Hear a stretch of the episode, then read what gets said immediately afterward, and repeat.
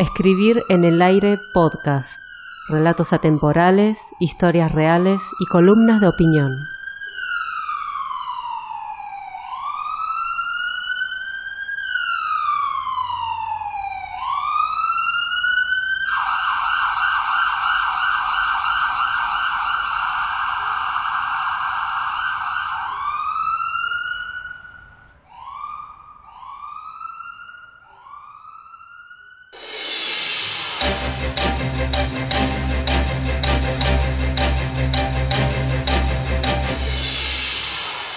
Durante la madrugada del jueves, se produjo un accidente en la carretera ETS a la altura de Sonsoles que dejó un muerto y un herido. El auto, que iba a mayor velocidad que la permitida, rozó la banquina y se estrelló contra un árbol. El único sobreviviente, hasta el momento sin identificar, fue trasladado de inmediato al Hospital de la Misericordia y cerca del mediodía se espera un reporte de su condición. Volveremos más tarde con más información.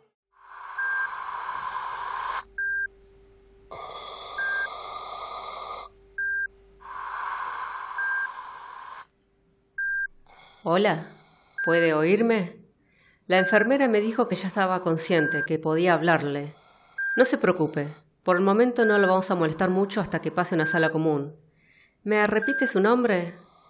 Ajá, se lo deletreo a ver si lo escribí bien. Ya la prensa anda diciendo cualquier cosa sobre el caso, no quiero más errores. A ver, nombre de pila, Takeshi. T-A-K-E-S-H-I. Apellido Honda. H-O-N-D-A. ¿Cómo? Ah, como una J.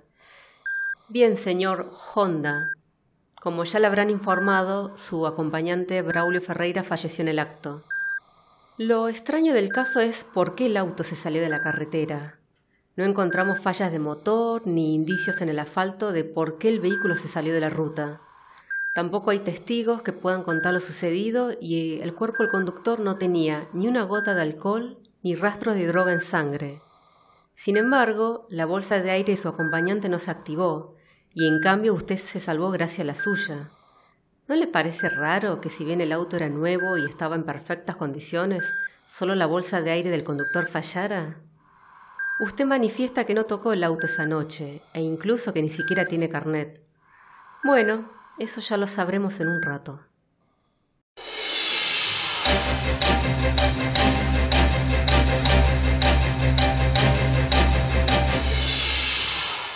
Estamos de vuelta con la noticia del accidente de la carretera ETS a la altura de Sonsoles.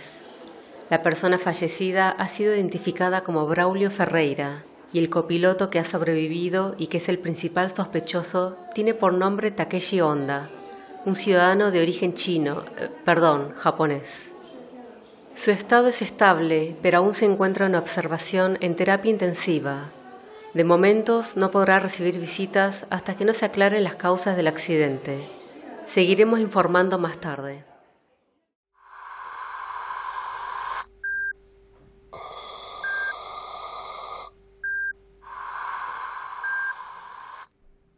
¿Cómo explico mi ocupación? ¿Cómo justifico lo que hago y lo que gano? No lo van a comprender, ni siquiera es por el dinero, y si fuese solo por dinero tampoco lo disfrutaría. Nunca entendí los que trabajan por billeteras abultadas, como si el metálico te colmara la vida, te comprara la felicidad, el amor. Tienen un trabajo estable y cumplen un horario fijo. Salen de vacaciones durante 15 o 30 días al año y son parte de la sociedad, son normales, son aceptados. Algunos dicen soy cocinero y trabajo en un restaurante, o soy profesor y doy clases, o soy científico y hago investigaciones, o incluso soy abogado y me dedico a defender a criminales y violadores. Las profesiones comunes tienen esa facilidad de no justificarse, Decís soy arquitecto y aunque jamás hayas diseñado una casa, no necesitas ir más allá del título. Pero lo mío... Dan por entendido que soy una especie de hostess, un taxi boy. Dan por hecho mi preferencia sexual sin saber realmente nada de mí. Nunca tuve que dar explicaciones a nadie y acá estoy, entre la moral y la ley, entre la verdad y la vergüenza, entre la vida y la muerte.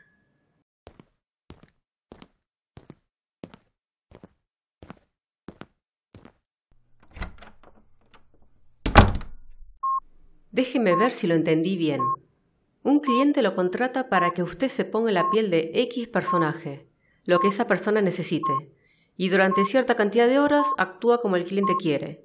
Entonces, si el cliente necesita un padre, una pareja, un hijo, un primo, un amigo, usted se alquila y finge ser alguien que no es, y por supuesto, cobra una cierta cantidad de dinero, que, vamos a decir la verdad, usted no es ninguna ganga.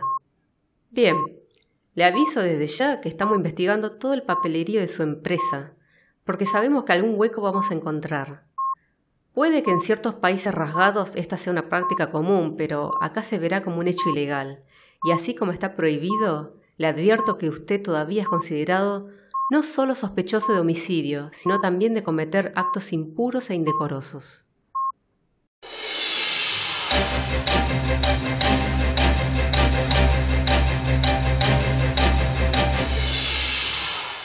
Estamos de vuelta con la noticia del trágico accidente que se ha cobrado la vida de un inocente en manos de un pervertido, Takeshi Honda, un habitante de origen oriental que se dedica a vender su cuerpo a cambio de cuantiosas sumas de dinero.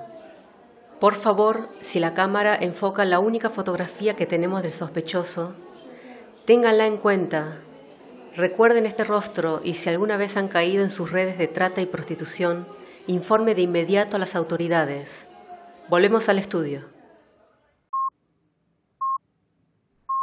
Apago el televisor. Por hoy el show ha terminado.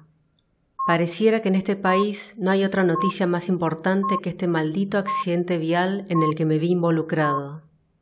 Divulgan mi rostro en el panfleto de los más buscados. Soy primera plana, el rumor de pasillo, la comidilla de periodistas y vecinos. Me quieren condenar, pero ya no pueden. Ya es hora de que Braulio se haga cargo de sus actos. Algunos pocos que han regresado de la muerte o que han estado en coma, que es como estar muerto, dicen que hay una luz al final del camino y que ves de un pantallazo toda tu vida, así en unos pocos segundos. Yo no he visto nada de eso. Vi un mensaje en mi teléfono y un encuentro en la oficina, seguida de una breve charla apretón de manos y firma de contrato. Me vi haciendo mi trabajo y ver que el otro no cumplía con lo pactado. Escuché palabras torpes de una declaración de amor y en respuesta a mi silencio me ofrecieron el anonimato, la dicha eterna, un paraíso lejos de aquí, la renuncia a todo lo que yo era, y simplemente dije no. ¿Cómo explicar que no es mi culpa, que no queremos lo mismo? Me vi en una carretera una madrugada de un jueves. Ya ni sé qué día es. La velocidad del coche es tal que el paisaje en la ventanilla se desdibuja y no reconozco el lugar. Siento una mano rozando mi mejilla y cuando giro la cabeza veo el rostro desaforado de Braulio frente al volante. Veo su mirada y enseguida un árbol. Veo unas luces rojas y azules, una habitación blanca y la sonrisa turbia de María, la enfermera, mientras aparta el suero y me pone una inyección.